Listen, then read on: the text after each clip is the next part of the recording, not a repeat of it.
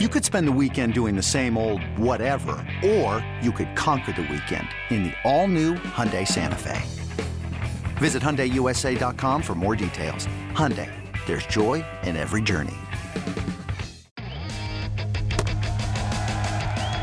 Hello, everybody. Welcome to the MLB Pipeline Podcast. I'm Jason Ratliff here with Jim Callis and Jonathan Mayo, and we want to talk about Rookies of the Year. The 2022 Rookies of the Year were just announced. And uh, as we typically do when that happens, we start looking ahead to the next year and who some of the early candidates are to be in the conversation for Rookie of the Year uh, that following year. So we're going to do that. Uh, Jim, Jonathan, and Sam have a story up on the site now where they look at uh, leading candidate for each team and we are also, uh, beyond that, we're going to talk about that, but we're also going to have a Rookie of the Year, 2023 Rookie of the Year draft between our experts, Jim and Jonathan. Uh, guys, I haven't mentioned this, but uh, $25,000 will be on the line. That probably goes without mentioning. $25,000 on the line. Uh, we will award points about a year from now when the 2023 winners are announced. Uh, you'll get five points for uh, any one any one of your players receiving a first place vote, four for second on down uh, to one point for a fifth place vote. We will also talk about uh, some interesting names that were added or not added to 40 man rosters last week. Uh, deadline went by last week in which uh, players uh, either had to be added to the 40 man roster or become choosable eligible for the Rule 5 draft, which is coming up in a couple weeks now at the winter meetings in San Diego. And we are going to wrap up as we always do with the mailbag, but this is going to be a little extended version of the mailbag. We're going to uh, answer a couple few of your questions. So let's get into the Rookie of the Year talk. And uh, we talked last week about uh, this year's Rookies of the Year something that we didn't mention, and I, I really didn't see much talk of this anywhere. And I just I brought it up uh, earlier when we were chatting online, the three of us. But uh, the Mariners, in addition to having this year's Rookie of the Year, by virtue of having this year's Rookie of the Year and having him on the opening day roster, they will be receiving a draft pick at the end of the first round did, did you guys hear much talk about this when it was announced? I mean, I guess I know obviously it wasn't the focus, but uh, I, I, didn't really hear a whole lot of buzz about that. But that's a that's a nice little bonus. It is. Yeah. I was gonna say it was mentioned, but not. It, you know, the things I think like we care about as as, as prospect hounds, like we're all interested in that. But I think it, I, I did see it mentioned several times, but I think it just got buried in the who won the award and how the balloting went and that type of thing. But yeah, it, it's it's a nice incentive. I I, I still. I'll tell you what's what's what's odd to me. So like Spencer Strider finished second in the National League, but because he pitched two innings last year, he, he made two appearances for two and a third innings. He was on the Braves opening day roster, but they don't get a pick for Spencer Strider, correct? Oh, even though he finished in the top two in the balloting and he was on the opening day roster, I think it's only if you. Well, you have to win. What you have to win the rookie of the year or finish in the top. Isn't it finish in the top? Is it three or five of the MVP or or Cy Young award? I thought it was voting? in the top two, but. Uh, but let's say, but let's. I mean, I think the the the the question is, let's say Strider had won. Would that would the Braves not have gotten a, a draft pick? He was on their opening day roster, but because he, Jim, what you're saying is because he was up last year, they don't get they wouldn't have gotten that that bonus. I think, but now I think I don't know the rule correctly. Yeah, so I, I, I haven't seen the rule. Here's exactly. how I think it works reading here under the prospect promotion incentive, teams can earn an extra pick in the draft if a rookie eligible player with 60 days or fewer of major league service who is included on a preseason top 100 prospect list by two or more of Baseball America, ESPN.com, or MLB.com is promoted and finishes high in award voting in any year before he's eligible for arbitration. Okay, and and he wasn't on the top 100 list either. So so yeah, I, I guess I, I misunderstood the rule. I was wondering why they didn't get picked for Strider, but he would have had to win the award. Finishing second does it. But I, I thought, did Adley Rutschman get like a bonus year of service time for finish second, finishing second? Eh, I think there's a bonus year of service time that some guys get too, right? Yeah, I think I think the only thing that's tied to a second or third place finish in rookie their voting was um, if the international draft were implemented, then that player could earn the club of selection if finishing second or third in rookie of the year voting. Okay, yeah, I think I, I, I believe as I as I Google frantically here, the top two rookie of the year finishers get a full year of service time, even if they didn't accrue a full year of service time. So Rutschman gets a full year, even though he was not up for the full year. Interesting. And in that case, I mean, it's a little unfortunate for the Orioles because I don't think they were trying to manipulate anything with Adley. He was hurt, um, but you know, good for Adley. I mean, it, it, it, it's it's nice that you know there, there's a couple ways around service time manipulation. Although again, like I'm saying, I, the Orioles were not trying to manipulate Adley's service time. He, was just injured. But like if you had a team trying to play games with it, like the the Cubs did with Kris Bryant, years ago where they kept him down to the exact day to delay his free agency a year. If this rule had been in effect when Kris Bryant won the Rookie of the Year award, he would have gotten the full year anyway, and the Cubs would not have gained the extra year of service time. So I, I like that rule. Well, yeah. that's the yeah. yeah, that's the whole point of the rule, isn't it? Yeah, yeah and I, I, I think there was some uh, some research done. Uh, this would have been interesting for us to do, but I I think it was uh, Matt Eddy at uh, Baseball America went back through those their lists and determined that there were more top 100 prospects on opening day rosters this year than all but one uh, previous year going back to 1990. But see, I, I, we we talked about that at the time, though, guy, and I, I, don't know if you guys feel this way, but like I I want to see more before I believe that's a trend and not just a right. coincidence. I think this year was an exceptional, exceptionally talented rookie class, which also played into part of that. Yeah, yeah. I mean, it was a perfect storm. I think. I think the rule in, was encouraging, but it happened to be at the same time that there were all these really good prospects at the upper levels ready to ready to to play in the big leagues. So we'll have to see if that if that does uh, continue. Throw in that the COVID year where we didn't really know, so the start guys started to pool at the upper levels. So well, I, mean, I am curious as well to see if uh, this is something that continues beyond this year.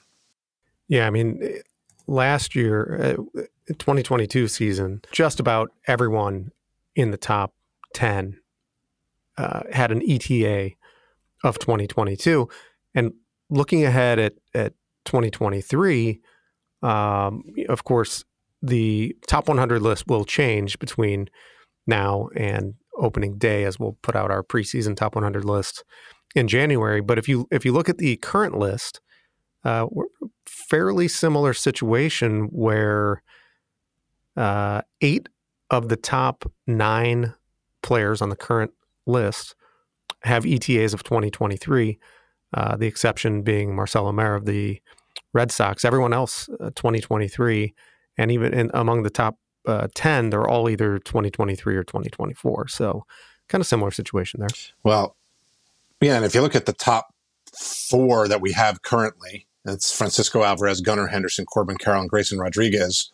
All four of those guys are going to impact the big league team right away. One would think, or have a very good chance to. You know, some of the others, you know, you know, I don't know that Eury Perez will be the, on the Marlins opening day roster.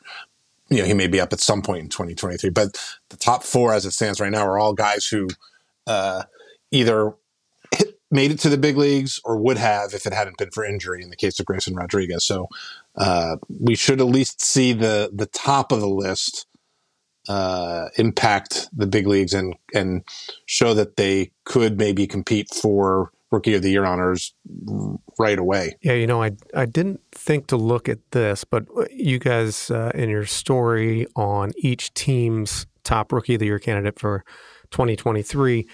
Um, I think the top what the top six. Well, well, no, because because because the Orioles have number two and number four. Oh, that's right. That's so right. They can't. They, they both can't be on the list. That's right. There are uh, of the thirty teams, uh, twenty one of the players listed are uh, among top 100 prospects. All right, uh, from the from this list, was there as you guys went through and, and picked your team's players, was there any particular team that was difficult for any reason, or, or anyone that was uh, intriguing for for one reason or another? I guess you mentioned the Orioles right off the bat. They have yeah, that yeah, I could have gone in either direction with the Orioles. Um, you know, but I I figured with Gunnar being slightly higher ranked and having already been in the big leagues, uh, that was easier. Um, but either him or, or, Grayson Rodriguez, I think. Uh, and there were a couple teams where there wasn't, you know, an, an obvious pick. Um, you know, the Braves are one I actually kind of looked at for a while because they seem to have a rookie of the year candidate every year, even though their system has thinned out with all, you know, with all the winning that they've been doing at the big league level. Uh, but they often have guys who kind of surprise you. You know, I, I don't know that I thought Michael Harris would be ready as fast as he was, or even Vaughn Grissom, what he did. You know, so I I thought about picking someone like that um, you know, and ended up going with Jared Schuster, uh, was slightly safer, you know, guy who had some success at the upper levels, solid, high floor kind of college lefty, as opposed to, I don't know, Justin Henry Malloy, if I were going to kind of pick a guy that could surprise people. How about you, Jim? Yeah, I mean, I, I don't know that I had a, a tough decision like Henderson versus Rodriguez, but probably the most loaded team I would have would be the Dodgers. You know, we I feels like I circle back to the Dodgers and how deep their system is every second or third podcast. But I went with Miguel Vargas, who I think could get at bats at third base or in the outfield. You know, they also have Michael Busch, who could get some at bats. They also have James Outman, who, who's up a little bit this year and could get some at bats. And then pitching wise, you've got Bobby Miller, you've got Ryan Pepiot, you've got Gavin Stone, you've got Landon Knack. Um, you know, they, have, I think it's the Dodgers, so they don't have you know the openings that a rebuilding club would have but they do have you know six or seven candidates of guys who could contribute. Like i i, I feel like the dodgers will have a, a a you know one of the better rookie contributors in the major leagues. It's just hard to pin down exactly which guy it might be. And it's funny because you you listed off all those guys and one player you did not mention who has a 2023 ETA as of now uh, is the highest ranked uh, player on our top 100 list that has a 2023 ETA and was not part of the story is Diego Cartaya. Is that more uh, a result of the fact that he's more likely a late season call up or just a lack of opportunity in general? I think he's more of a 2024 call up at this point too. Like when we set that like he was he missed some time in 2021. He had a, you know, good, not great year in high A this year. So you know, and and they have Will Smith eh, behind the plate. So like I think Diego Cartaya is going to be developed more slowly. So I, I, would say when we when we update our top 100, he will probably be a 2024 ETA at this point. You know, I, I didn't mention Andy Pages either, and I and, and I like Pages, um, but I think he's got other guys in front of him, so he might have to wait for an opportunity as well. Um, but they have a number of guys in the upper levels of their system. Um, Jonathan, I thought one of the more interesting names on this list uh, was Andrew Painter, who uh, just went skyrocketing through the system, was our pipeline pitcher of the year. Um, you in, our story, you said give him a little more time at the upper levels, but he's looking like the kind of talent um, where age and experience do- doesn't much matter. Do you think? I mean, when do you think we see him? Yeah, I mean, I think there are guys that, that come around every so often where you you throw those the, the the Asian experience variables not out the window, and especially with the pitcher, you want to be careful. You don't want to rush into the big leagues. But, but I think that what he did in his first full season kind of throws timetables out the window. Um, you, you, know, so I don't think he makes the opening day roster. Um, you know, this is a team obviously coming off a World Series appearance. Uh, but I could see him being in big league camp and wowing people, and then going to AAA, uh, or even if they wanted to start him in Double A. But I think they could start him in AAA, and then you see him in May. Uh, because I don't think that they will hesitate to call him up if they think that they need a uh, you know they need a rotation piece and he can help them win. Uh, you know, I, I, don't see them hesitating on that front, especially in the year they just had. Uh, and you know he wouldn't have to come in and be the guy in the rotation. Uh, so he can settle in behind some of the veterans that got them to the World Series this last year, and uh, you know, and also I don't think it would shock me entirely if he made the opening day roster. Uh, I, uh, his stuff will play, and it's just a question of how comfortable will the Phillies be, given his lack of of innings and reps in the minors to put him in well, that. Well, I mean, situation. we saw years ago, Jonathan, and I'm with you. I agree. I was going to ask you if you thought he'd be up by June 1st, and, and, and you went and said he could be up in May. Yeah, I, I, think, I think so. so. too. But I was going to say, you, you I, I could give you two tales: one that worked out, and one that we still don't know how it's going to work out. But remember when the Marlins did that with Jose Fernandez? Yeah, and they promoted him to big leagues at 20 and he was he was rookie of the year and finished third in the Cy Young Award voting. Um, and he was he was unbelievable. I remember talking to him at the Futures game, and, and his year was not unlike Andrew Painter's year, where he didn't pitch in Double A, but he right. had a sub two ERA and he had you know 158 strikeouts, 134 innings. So that's the, the, the case where it worked. And then the other guy who who immediately jumped to mind um, as a guy who came out and just tore up the minors in his first full professional season and got to Double A, and that was Forrest Whitley, who we've talked about a thousand times on the podcast. And I thought Forrest Whitley might have been the big leagues in 18, and then he led the fall league in strikeouts after he had a weird year that year. And I thought he'd be in the big leagues in 19, and he wasn't, but he led the fall league in strikeouts again. And I thought we might see him in 20 and then 21. And I mean, he's had Tommy John surgery, and he still hasn't pitched in the majors. And this year he had a 6.53 ERA, only pitched 40 innings, most of them in AAA. And I don't know what's going to happen to him. So, I mean, that's almost like, I guess, the two ends of the spectrum um, of guys who looked tremendous as 19 year old pitchers. Those were the first two guys who jumped to mind. And one of them immediately became one of the best pitchers in the big leagues the next year. And the other one still hasn't gotten to the big leagues five years later. And, you know, I do our Astros list. I have no idea what I'm supposed to do with that guy on our top 30 list this season. Uh, so, right. um, yeah, I mean, but, but I, I mean, you look at Jose Fernandez. I mean, it's not unprecedented that a guy like that even made an opening day roster and then was was great from the get go. Uh, well, this works nicely, Jim, because I wanted to ask you about uh, one of the players on one of your teams, and we can stick with the theme of 19 year old pitchers. We can stick with the theme of 19 year old Marlins pitchers. Um, Eury Perez, I'm curious if you had to choose between Perez and Painter as to who we'll see make a bigger impact at the big league level this year, who would you take?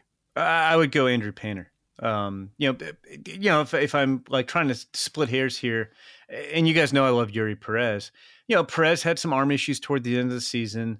Marlins aren't really going to be contending. There's no need to rush him. Uh, I think Perez gets at least a half year in AAA. Um, and you know, as Jonathan noted, I mean, the Phillies are Phillies are in it to win it. I mean, you know, they got to the World Series. You know, eh, it's it's they're obviously contending. Um, they don't. I mean, nobody really has you know five set starters, or very few teams, I guess, outside the Astros have five set starters. And you could probably make a case that you know right now Andrew Painter is one of the Phillies' best starters. So I, I, I'm with Jonathan. I don't know that I necessarily see him making the opening day roster, Painter that is, but I bet he's up pretty quick. Whereas I don't see. I, I think the Marlins are going to take their time with Perez, um, and you know make sure he's completely healthy. And there's really no need to rush him because again, I, I, I just don't see the Marlins contending this year. We may need to update Andrew Painter's 2025 ETA, Jonathan.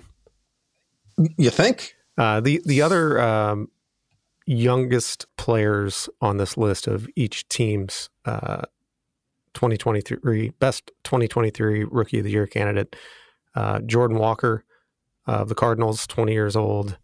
Uh, Francisco Alvarez, the number one prospect in baseball, uh, 21 years old. So those are the the youngest players, in addition to Perez and Painter on the list.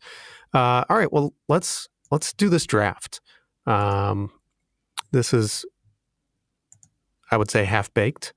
Came up with this idea this morning. Decided to do it. As always, we don't have a draft order yet. Jim and Jonathan. Uh, let's see. Bring up the old randomizer here. I, I think Jonathan should should. Well, I mean, Jonathan can have his option, but I think Jonathan's greater enthusiasm for the Rule Five draft should should earn him like top top honors, Wow. or at least he gets to pick. And if my my only request, as always, is the draft must be serpentine. Or are we not going Yeah. serpentine? Okay. Snake draft. Yeah. Yep, let's do it. And Jonathan, uh, with with two people. rule, rule five, completely unrelated here. no, and by the way, that is such a low bar that I'm clearing to get the number one pick. but And I you got it appreciate anyway via uh, random.org. So, Well, how did you uh, choose okay, that? Like, I, well- like, I, I, like, what was the process? Was Jonathan team one and I was team two, or was it reversed? Like, no, I, I, I, I- it's added. I not- put your put your transparent names in alphabetically. I put your first names in alphabetically. No, so Jim got, was entered first. See, Uh, all right. So to explain this, to explain this a bit again, uh, Jim and Jonathan will pick five players each that they think will fare best in the 2023 Rookie of the Year voting. Um approximately a year from now, we'll see how they do, and the winner uh, receives twenty five thousand dollars from the other. Not Sweet. really. Uh, okay, Jonathan, uh, number one pick. Who are you going to take? Um, well, I'm I'm going to not go right from the top, but pretty close, and I'm going to take Gunnar Henderson, as we have discussed earlier. He was our pipeline hitter of the year. Uh, had a huge year in the minors, going from double to triple A, and then to the big leagues, and uh, showed off the tools there. Uh, I think the combination of his his tools, his ability to use them, and the opportunity he's going to have right from day one uh, gives puts him very much in American League Rookie of the Year front runner status, uh, right uh, in the driver's seat. See, I feel like Jonathan almost has like an unfair advantage because I did my beat report on um on rookie of the year uh, next year's rookie of the year class yesterday, so I think he knows my thinking. So yeah, he wa- he watched it before we started, and he's yeah, I play it in a loop. yeah. So he he he knew and and and he knew Gunnar Henderson was my pick to be American League. Yeah, that was really shocking. I, I went saw out on you a limb. Yes, I know. Where did that come from? So so anyway, I, I would have picked Gunnar Henderson number one as well. I will uh, I will take uh, Corbin Carroll with my first choice, the uh, Diamondbacks outfielder. Their outfield's a little crowded, but he's so talented that I, I, I think he's going to get at bats. So I, I will take uh, Corbin Carroll, and then I- think with my next pick, like I, I I like this guy, so it's not that I, I I don't have faith in him, but for two broadcasts in a row from the fall league with Dan O'Dowd, I think Dan must have talked about how much he loved Jordan Walker about a dozen times and how he thinks he's going to be rookie of the year and he's going to be their opening day right fielder. So I will take Jordan Walker with my with the third pick in this draft. So I, I will go National League. I will double up on the National League with Carroll and Walker. all right. Yeah, I was curious if you'd if you'd go uh, take one from each league to uh, you know increase your chances of winning both leagues, but uh, going National League heavy on your first two picks, Jonathan. I appreciate that, and, and he- he also built in some plausible deniability, where you can now Yeah, blame depending on Dan Dan. O'Dowd. Well, no, if you if you look at my beat report, I I, I talked up Jordan Walker. So so so Jonathan, go ahead and cherry pick a couple more guys because I know you know nothing about rookies other than what you saw in that beat report video. that that is great. I, I didn't even know this was Gunnar an award Henderson, who's before I that? watched your Like, beat yeah. report. Well, at least I clearly didn't know the rules that that that are attached to the award and and what you win. Your nice uh, you know complimentary gifts. But anyway, There, that's that's right. Um, all right, so I I I like what Jason was saying in terms of trying to to uh, split split the ticket. So I am uh, I'm going to go with Logan O'Hoppe. Uh, now of the Angels came over in the Brandon Marsh trade, went absolutely bonkers in Double A, uh, and then got called up. Uh, again, uh, should have every opportunity to be their starting catcher. Uh, I think the only thing that might hold them back in terms like rookie of the year voting is I could see him being a very, very solid big league regular sh- catcher. He may not put up huge numbers right out of the out of the gate, but he's good on both sides of the ball. Uh, I think that uh, he is going to be a very steadying influence uh, behind there. And then for my other pick, uh, also trying to pick uh, someone with the opportunity. It's interesting that we, we've yet to pick the number one prospect in baseball. Um, I, it's funny. I wasn't going to pick him. Yeah, I'm going to pick him now. Uh, I was thinking about somebody else, and I'm hoping he's there for my next go round. So I will take Francisco Alvarez of the Mets. Uh, you know, they call them up late in the year, uh, so I don't think there are roadblocks. I think you know he could catch. Uh, he can DH some if they want to get his bat into the into the uh, lineup on a more regular basis. The power is obviously legitimate, uh, so I think he has a chance to hit a bunch of homers, and that will automatically open the eyes of Rookie of the Year voters. All right, back to back catchers. Okay, I'm gonna go. I'm gonna go with two American League bats now. So, so Jonathan, are you? Yes. okay, it's good. You can you can have who you want. That gives me at least one of my guys. Yeah, okay, go. I, am gonna take uh, Triston Casas Yep. uh, of the Red Sox. Um, he, he took him a couple weeks to make some adjustments when he got called up in September. He did hit five home runs, drew a bunch of walks. Um, I think he's going to you know, hit for average too. I mean, we, have seen him for years. I, I, the power is the carrying tool, but I do like he, he's got discipline to play. He uses the whole field. He doesn't sell out for power, so I think he's going to hit. And you know, as you were saying, Jonathan, like I, I think opportunity is a big part of this. I also I like to pick in these drafts, I like to pick hitters, or, or when we're ever we're projecting rookies of the year, because I just think it's harder for pitchers to be rookie of the year, um, because you're, you're dependent on your defense behind you. I mean, we're not necessarily looking at wins, but but there's there's a lot that can go wrong for a pitcher. Um, and so anyway, I'm going to take another hitter, and I'm going to take Josh Jung of the Rangers, um, who I think would have Solid. been part of this year's class if he, he hadn't gotten hurt. He he keeps getting hurt. Not never the same thing, so it's not anything chronic. But if he stays healthy, I think Josh Jung will have a nice rookie of the year. And I'm just going to go out on a limb and say I'm going to have a shocking fifth pick, unless Jonathan snipes me. But I do not believe he will snipe me. Shocking pick. I'm. Pre- I'm pre- Now I'm scrolling through the rookie candidates, trying to figure out who that will, who, who that He's will be, not but, even um, on the one fet. How about that? Hmm. Wow. Jonathan, hurry and make your pick so we can find out who this is. Yeah, seriously, I'm more curious about that than who I'm picking. Um, all right, so the National League guy I was considering before I realized I should take Francisco Alvarez, I will take now, and that is Rocky shortstop Ezequiel Tovar. Uh, I think we probably would have seen you know maybe more of him in the big leagues. They they called him up late. He missed a bunch of of time with a groin injury. Uh, we saw him in the fall league a year ago, and we're impressed, even though his overall numbers weren't very good. Uh, he took a huge step forward offensively, slugged 540 in, in, in double A. And mind you, the Rockies double A uh, team in Hartford, it's not a great place to hit. So, uh, and he's got gold glove caliber defense and an- another guy with uh, a lot of opportunity. Uh, he should be their starting shortstop. And I think the defense will keep him in the lineup. And I think he's going to make adjustments and, uh, and hit well enough uh, to to be rookie of the year uh, in in rookie of the year consideration. And then for my next pick, I do think I agree with you. I you know I, I prefer to take hitters, but I think in this case I am going to take a pitcher, and I'm going to take Hunter Brown of the Astros. Um, you know who had absolutely ridiculous numbers. Uh, then came up, even threw you know threw well, threw very well late in the regular season, and and got some postseason work. Uh, some of this is going to depend on what happens with the Astros rotation, I think, but I, I do believe he's going to get every opportunity to pitch uh, meet very meaningful innings uh, for for the Astros uh, in 2023 as they look to try to repeat. Uh, and so uh, I decided to go outside of my I usually would pick hitters rule and uh, and pick I, him. I I like Hunter Brown. I like. I, I'm a little concerned about opportunity in the rotation to accumulate Yep. innings. I Jason, are you surprised When Jonathan started talking about taking a pitch, I thought he was Yeah. taking Painter. I thought I, I thought that's No, where I- you were headed. No, Yeah, I thought he was going to go with Grayson.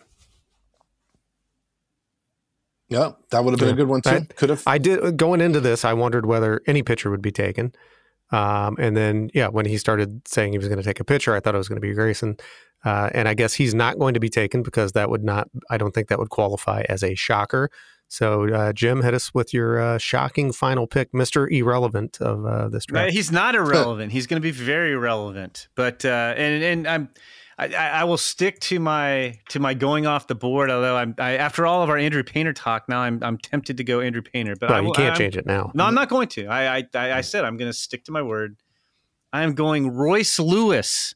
How about Wow. Royce Lewis as my? Wow, How about that? I love it. um, You know, they, you know, poor Royce. You know, talking about guys who've been injured and and various things. You just finally got up to the big leagues last year and got hurt after playing 12 games. But uh, you know, coming back from the ACL, I, I just think you know he, he's a dynamic player. I think he could be that that that spark that the Twins could really use. So I'm going to go Royce Lewis as my super I d- deep sleeper. Like, what, what what is our official uh, our official gambling outlet of MLB's DraftKings? Should I should we should we gotta head over to DraftKings and find out what my Royce Lewis odds are right now?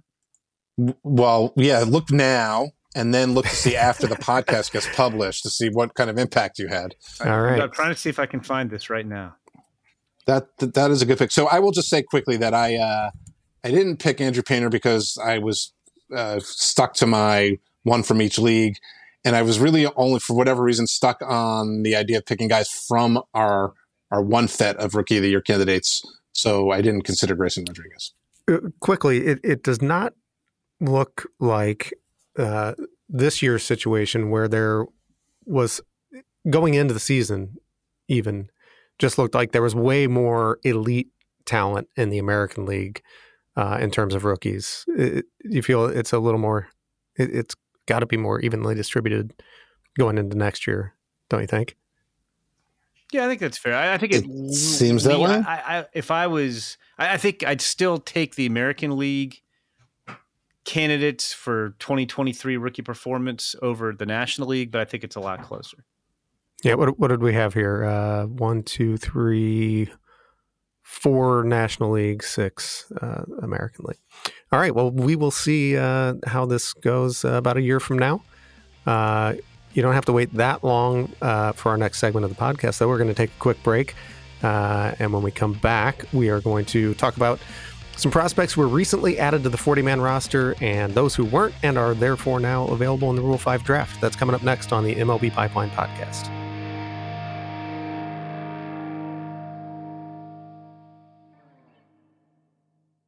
This episode is brought to you by Progressive Insurance. Whether you love true crime or comedy, celebrity interviews or news, you call the shots on what's in your podcast queue. And guess what?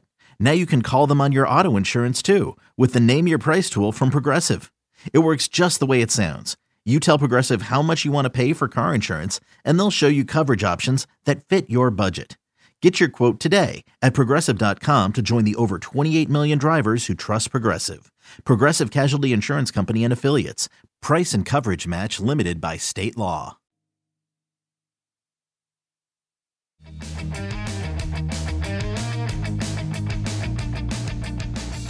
Welcome back to the MLB Pipeline Podcast. Jason Ratliff, Jim Callis, Jonathan Mayo. Uh, we talked 2023 Rookie of the Year candidates, and now we are going to talk about uh, prospects who were just added to the 40 man roster last week. Uh, deadline was set where those players uh, who were eligible had to be either added to the 40 man to be protected from the Rule 5 or become eligible for the Rule 5, which will take place on Wednesday, December 7th at the winter meetings in San Diego. We'll have complete coverage of that there and then. Um, so, first of all, guys, uh, let's talk about prospects who were added or were not added. Um, and as we went into it, we we said that you know every top 100 prospect uh, who was in this position of needing to be added would be, um, as has been the case every year uh, since we've been tracking this. This year, there were 15 top 100 prospects who needed to be added. Uh, they were in fact, all added. And over the past eight years since we've been tracking this, there have been 88 such instances, top 100 prospects needing to be added, and every single one of them has been. Um, looking a little deeper on teams' top 30 prospects list, this year there were 176 prospects ranked on an organizational top 30 list who fit the bill needing to be protected. Um, you guys probably have this in front of you, don't you? Or do, do you do. know how many were protected? No, I don't. Okay. Yeah, you know me. i am I'm, I'm surrounded by Rule Five. Multiple screens at all times. Uh, out of the 176, uh, 76 were protected, which is uh, going back to 2015, as far back as we've been tracking this closely. Uh, is by far the lowest percentage of top 30 prospects who have been protected, and that number's been trending down. Um, in we're doing a worse job every year, is what you're saying. Well, I don't know. I'm I'm, I'm curious if there's if there's anything to it. Um, maybe different types of players being protected over the over the course of time. But it, well, I mean, I, the, the last three years, I mean, how much does the pandemic figure into 2020, 2021, and this year even? I mean, that's and that's where the dips really started. And I was going to say, I mean, I do think the, the, two lists, uh, the, the list of guys on top 30s and the list of guys being protected are not ne- necessarily measuring the same thing. Like when we're doing the top 30 list, and again, I'm not going to purport that all of our lists are in perfect order from 1 to 30 and that we didn't miss any good players on any of the lists. I mean, that, that happens. It's nature prospects. But we're trying to rank the prospects in terms of long term value. And the Rule 5 protection, so much of it comes down to not just how talented the player is, but can another team afford to take this guy and keep him on their major league roster all year? And you have a ton of young guys that that's you know it's just impossible. You just I'll, I'll give you you know one random example. Luis Devers in the Cubs system, eh, he's a guy who had a tremendous year, one of the best seasons in the minor leagues, great changeup, but he doesn't throw real hard. He was an A ball and for the most of the year. And, and are you going to put him on a major league roster next year? Uh, that's a real stretch. So the, it's not that the Cubs don't like Luis Devers. It's that the Cubs don't think somebody's going to be able to pick him and keep him on their team all year. If that makes sense. Yep. Uh, do you? What would your guess be as to the highest ranked prospect that was not protected? I looked that I looked that one up because when I was I was going to throw that out, so I will let John. It is one. It's a guy on one of Jonathan's teams, right?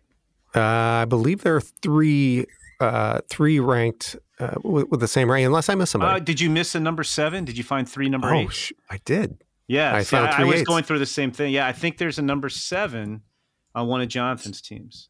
So, I mean, the question is. Oh, you're right. There it is. There's a question. The question is the highest ranked player not to be protected. Not protected, yes. Um, wait, I know this because he's on my. Uh, he's going to be my my guy for intriguing unprotected one. Intriguing unprotected guys. It's um, it's Eric Miller of the Phillies. That is correct. Yeah, yeah, that one surprised me a little bit. Um, you know, ha- because he had some success this year. He's you know moving to the bullpen. Um, big lefty with some. Na- he's always had kind of nasty stuff. Um, I guess the Phillies just decided either the strike throwing wasn't going to come or wouldn't be enough for him to stick someplace. But uh, he, he he is an intriguing guy who will likely, uh, spoiler alert, probably make a list of potential Rule Five picks when when we like I start really getting into that closer to the to the winter meetings. And Jonathan, I mean, I think you're. I mean, I think with him, it's it's a it's a calculated gamble because he was great in Double A. I mean, he's not young; he's been around for a while. He's he's 24 now, but he got torched in Triple A. You know, he it, granted it was only 12 innings, but gave up four homers. He walked 14 guys, and yeah. so I think that's the case where the Phillies are saying, "Boy, you know somebody's going to have to have not, not that the Phillies don't like Eric Miller, but man, you have to have a lot of faith after seeing him get crushed at Lehigh Valley that hey, we could put that guy in the big league bullpen and keep him for a year. It's just tough. Yeah, it's funny you say he's been around for a while. He was drafted in 2019, and even though he has been you know, around for what should have been four seasons or three and a half anyway. Uh, didn't you know? Obviously, didn't pitch in 2020. He's only pitched 97 innings. Well, yeah, well, he he there were injuries. Uh, he was banged up, and then 2020 was you know the lost season, and uh, and then now he's a reliever. So uh, you know, which I think is going to serve him well for the long term, whether whether he gets taken in in the Rule Five or not. Well, the, the reason I was saying he's been around for a while is because he, he was one of my Missouri high school draft guys in 2016. So I feel like, I mean, I didn't know he didn't begin his pro career because he went to Stanford, but it feels like I've been talking to people about Eric Miller. I guess I have for seven years now. So yeah, there you go. Where's he from in Missouri, Joe? I think I just looked this up. Wildwood, Missouri. Yeah. All right. Did you, can you, can you shed any light? Okay. Yep. Yep. He went to DeSmet Jesuit High School. Yep, I know it well. Mm-hmm. Um, let's see. Uh, so, Jim, any other surprises? Um, for you, in a word, no. Um, no, I mean, I, I, you know, my, I think my highest ranked guy in a team was Jose Ramos of the Dodgers, who was number eight, and we saw him in the fall league, and he's interesting, but he he really hasn't played above a ball, and the Dodgers, and, and he struck out. You know, he had to, has, you know, high strikeouts so he's still not, you know, I, I think at least two years away from the big leagues, which is why I think the Dodgers didn't protect him. Not that they don't like him, they protected another outfielder, um, Jonny DeLuca, who is, is also really athletic and interesting, and he's gotten to Double A and he's made more contact. And even he might be a little bit of a stretch that somebody would pick him, but they could. You you, you could potentially lose him. So I, so that, that didn't shock me. They didn't protect Ramos. I, I guess. And again, I guess the Folly guys are in my mind looking at my 10 teams, I was a little surprised, maybe slightly surprised, uh, very small. Uh, tw- I was maybe 30 surprised on the 2080 surprise scale hmm. that, that the Reds, maybe 35, but uh, that the Red Sox didn't protect Thad Ward, who had Tommy John surgery last year, but came back this year. He's been one of their better pitching prospects for a while. He, I think he had one bad start in the fall league, but I saw him pitch really well, and I know he pitched really well again at the end of the season. Um, possible starter, but he's got you know one of the best sliders in the Red Sox system, and I, I think he could contribute uh, in a relief role. So I could see Thad Ward getting picked. And uh, Jonathan, I, I'm sensing. I know how much you love the Rule Five draft because it's so much more than me. You have another guy who was not protected, who who just knocked you out of your seat. Who who was that guy? I, I, mean, I think you're overstating things. Again, it's all relative. Uh, you know, yes, compared to you, your reaction to the Rule Five draft is like flatlining. Uh, I did was knocked out of my seat. Uh, I, I, think a guy that surprised me a little bit was Malcolm Nunez uh, of the Pirates, and he's their number 12 prospect currently. Uh, came from the Cardinals in the Jose Quintana slash Chris Stratton trade. And I think again, this is one of those, you know, the rolling the dice in terms of he's a little bit limited from a positional standpoint. Uh, first base only guys are tough to stick. Now, he's played a bunch of thirds. So if you think that he could play both corners and DH, this is a guy who hit 23 homers in 2022. Uh, almost all in in Double A, finished up in Triple A with the extension of the Triple A season with Indianapolis, and I mean, he hit one homer in five games with with, with Indy.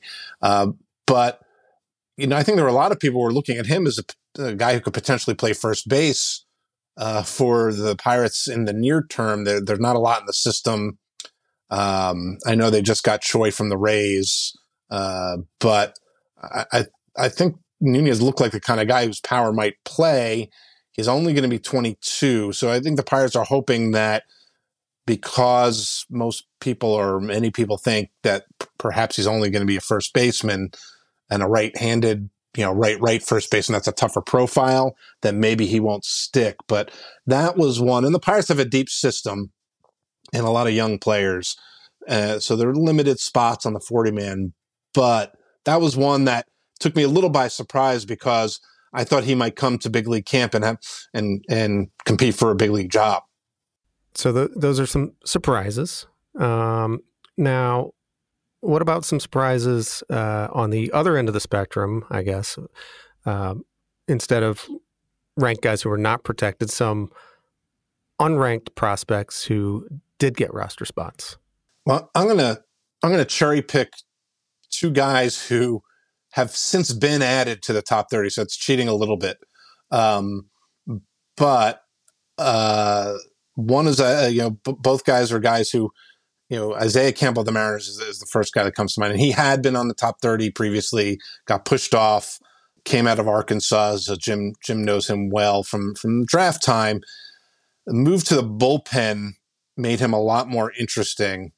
Um, you know, he had trouble staying healthy in 2021. Uh, pitched much better. Um, I added him to the Mariners top 30 after the Mariners traded Adam Macko to the Blue Jays in the Teoscar Hernandez trade. And I think this was a case of he started to throw hard, harder. His stuff was ticking up, was sitting 96 with a fastball, really nasty slider, bullpen look. He was very much the kind of guy who would get taken uh, in in in the Rule Five. And then the other guy is Roddery Munoz of the Braves, who I also just uh, just added to to their top thirty. Um, he's worked mostly as a starter, and he topped hundred innings for the first time. I think you can keep him as a starter. I think the Braves will let him start, but it's again it's a fastball slider combination that's pretty nasty, uh, up to 98 miles per hour. I, you know, you may shorten him up and put him in the bullpen. Another guy who probably would have gotten a long look in the Rule Five had the Braves not protected him. How about you, Jim? Yeah, I, I touched on Jonny DeLuca before, who quite literally is prospect number 31 on the Dodgers list, but we only list 30, and he's not on the list not because of lack of talent, just because the Dodgers are so deep. But he's got some power and speed. He's improving in terms of plate discipline. 25 homers, 17 steals this year. Got to Double A. Um, so wasn't necessarily. I, I, know the Dodgers hold him in high regard, and like I said, I mean he's closer to the big leagues than Ramos, so that didn't surprise me. I, to me, the biggest surprises were basically names I hadn't considered in a while. I, I, had no clue. If you had asked me true or false, Jon Singleton is playing minor league baseball. I, I, would not have known. And, and he led the minors in walks this year. Now you know he's 31.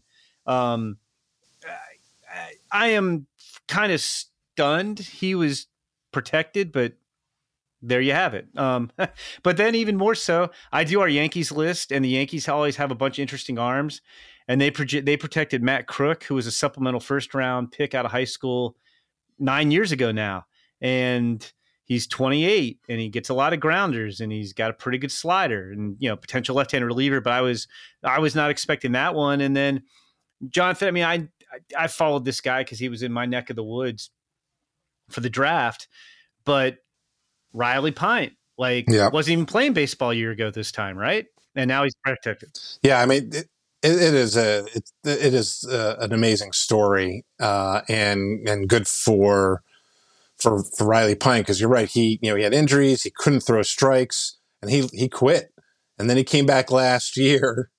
I mean, came back this year, sorry, and uh, and ended up reaching AAA. And uh, you know, he still doesn't throw a ton of strikes, but he still, you know, flirts with triple digits. Nasty slider, misses a ton of bats. Uh, put put in a lot of work to make himself relevant. Um, you know, taken back in 2016.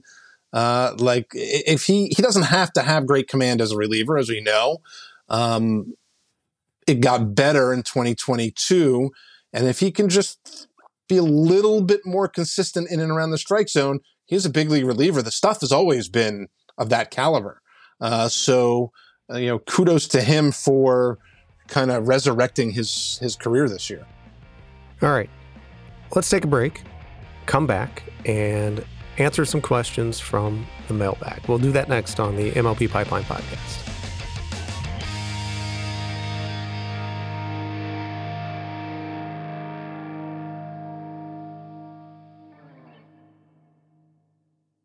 Another day is here, and you're ready for it. What to wear? Check. Breakfast, lunch, and dinner? Check. Planning for what's next and how to save for it? That's where Bank of America can help. For your financial to dos, Bank of America has experts ready to help get you closer to your goals. Get started at one of our local financial centers or 24-7 in our mobile banking app. Find a location near you at bankofamerica.com slash talk to us. What would you like the power to do? Mobile banking requires downloading the app and is only available for select devices. Message and data rates may apply. Bank of America and a member FDIC.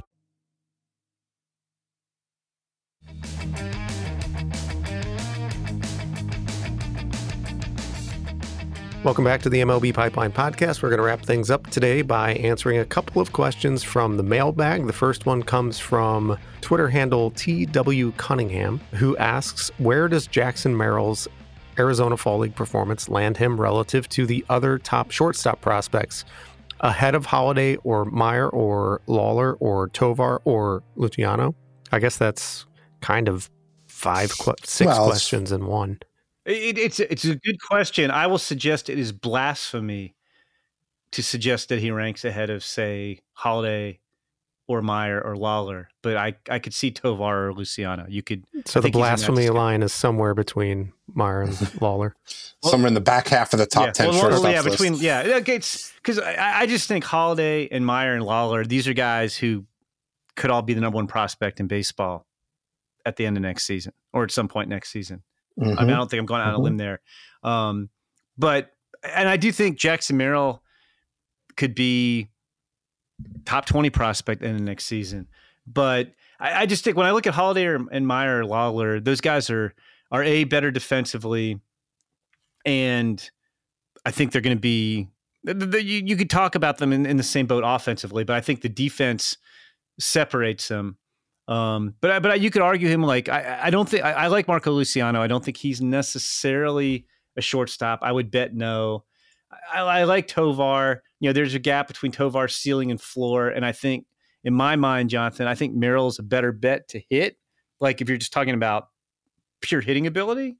Um, but yeah, I, I wouldn't put Merrill. I mean, there's a pretty good shortstop class right now, and you're starting with Henderson Gunnar Henderson, Anthony Volpe, and then we have Meyer, Lawlar, and Holliday is the next five. Elly De La Cruz is, you know, fascinating to watch. If you want to talk about Jackson Merrill after those six guys, I will. I, I would allow it. How about you, Jonathan? Yeah, I think so. And I mean, you know, if I were to rank this list right now, I probably would put Tovar ahead of Luciano. Yeah. Um, you know, and then you know, I'm not sure that Noelvi Marte. And first of all, he's I think he's kind of a third baseman now. At least that's he played third. He I, uh, I exclusively. You know, I was so say, Johnson. I don't baseman. think he's a shortstop.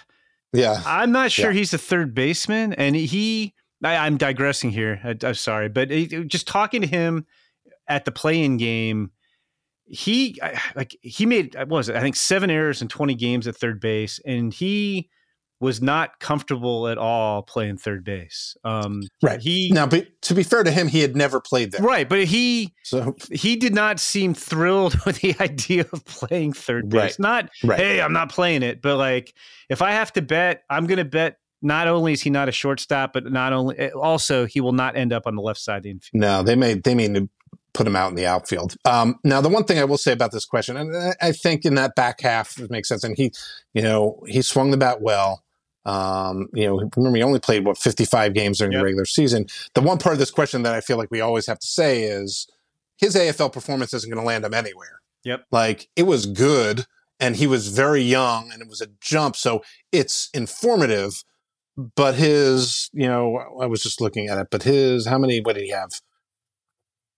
98 plate appearances in the fall league are not going to jump him way up the list. I think how he performed there after going from low A, you know, and, and missing the time that he missed certainly helps. I think belief in his bat and that he held his own helps him. But I'm, I'm, you know, it's that usual, the usual caveat about not putting too much stock into a good or bad fall league performance. But all that being said, I think you're you're largely right. I would probably put him in that maybe the eight to ten range if I were to do it without giving it too much thought right now. And that's that's jumping him over a bunch of shortstops that are currently ranked ahead of him in the top 100. Carson Williams, Matt McLain, Orelvis Martinez, uh, Liover Peguero, Amador, Royce Lewis, Colson Montgomery, Edwin Arroyo, Masyn Winn, Oswald yeah, Peraza. I guess that's a That's a big jump. Uh, just just even get him into the top ten conversation. That is aggressive. I, I will say there there were a lot of scout. There, there were scouts who thought he might be the best prospect in Arizona Fall League. There were scouts who thought he was better. Everybody thought he. I talked to and I talked to a bunch of scouts thought he was better than Masyn Winn, but there were scouts who thought he was better than Jordan Lawlar. There were scouts who thought he was better than Jordan Walker, who's not a shortstop. Um, he blew scouts away. And again, as Jonathan said, not with his performance, but just with the swing and the way he was able to hold his own despite his youth. Because you know he was that was an aggressive assignment, Jonathan. Like you point out, you know, high school first round pick from 2021, and he was hurt and he didn't play a lot this year. And Joe Mack w- was in a very similar situation, a high school catcher taken, I think, with the first supplemental pick, supplemental first rounder, if I remember, in 2021.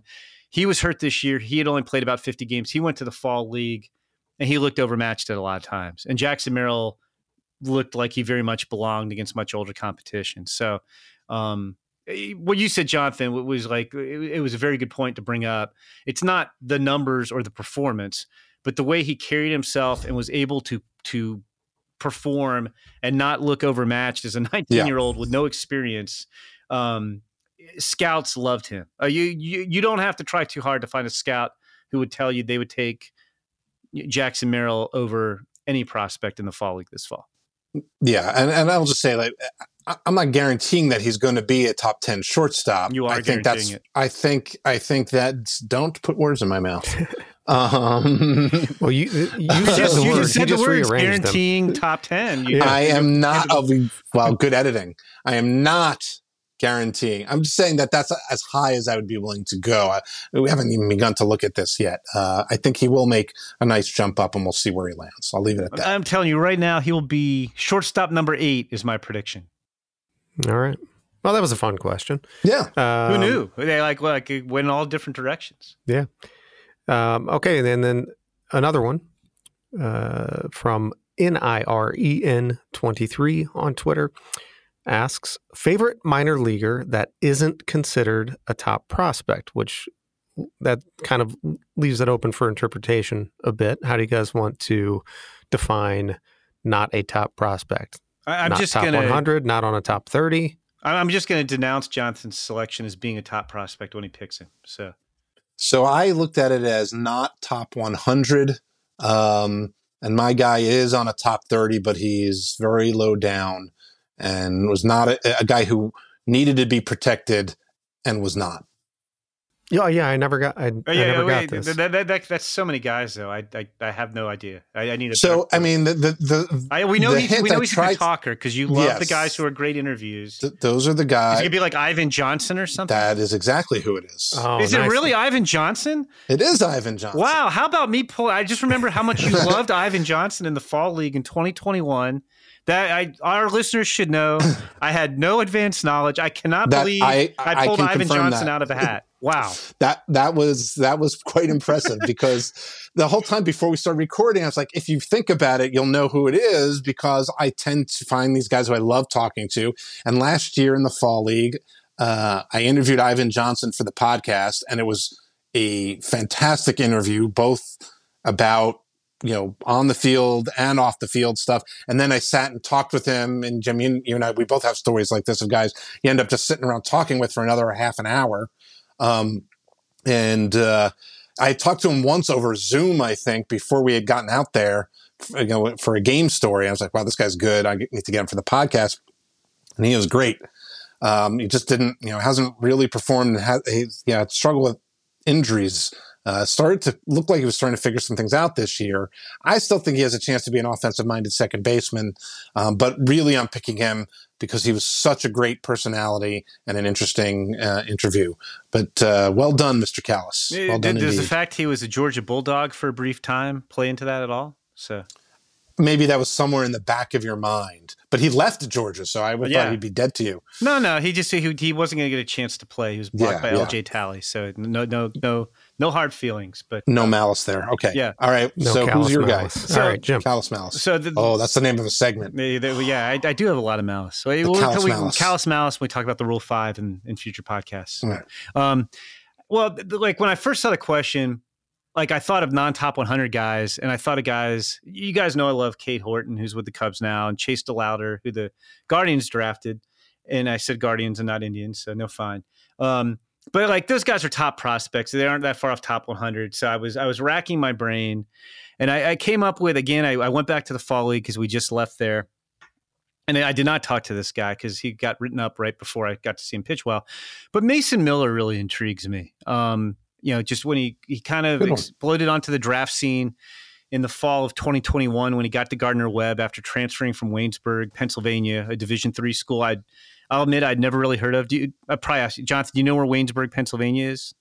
Since you're yes, Pennsylvanian? Vaguely, it's somewhere in central Pennsylvania, but I don't I don't really know exactly where. Okay. So anyway, I like I had not heard of it. He he got just knocked around for two years there, then got diagnosed with diabetes. They got his diet under control. He put on weight. He was better.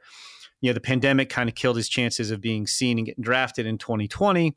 So he transfers to Gardner Webb in 2021. He had uh, other offers, but he liked, I think it was their, I think he got an MBA. He was a graduate transfer. It was up to 98 and he had a pretty interesting slider. And he was at the first draft combine, not very, a lot of the pitchers, even this year, don't throw bullpens, a lot of the better pitchers. Um, and he was the best arm who threw at the combine.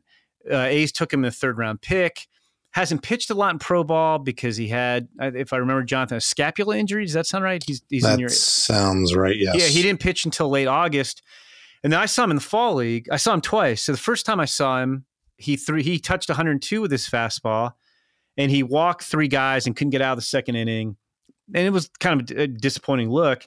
But I saw him in the last week of the regular season, and he, I think he touched 101 that day, and he was blowing guys away with a slider and I think he only walked one more batter in his final four or five AFL appearances after his first one. And I mean, look, he's got to prove he could stay healthy. He's got to come up with a changeup. Um, you know, teams are, you know, Jonathan, you know, I've talked about this. It's hard trying to figure out where to put. Teams are very concerned about type 1 diabetics and, and their endurance and how that affects them as prospects. So you got to figure that out too. Um, but he was, no question, the best stuff in the fall league of any of the starters.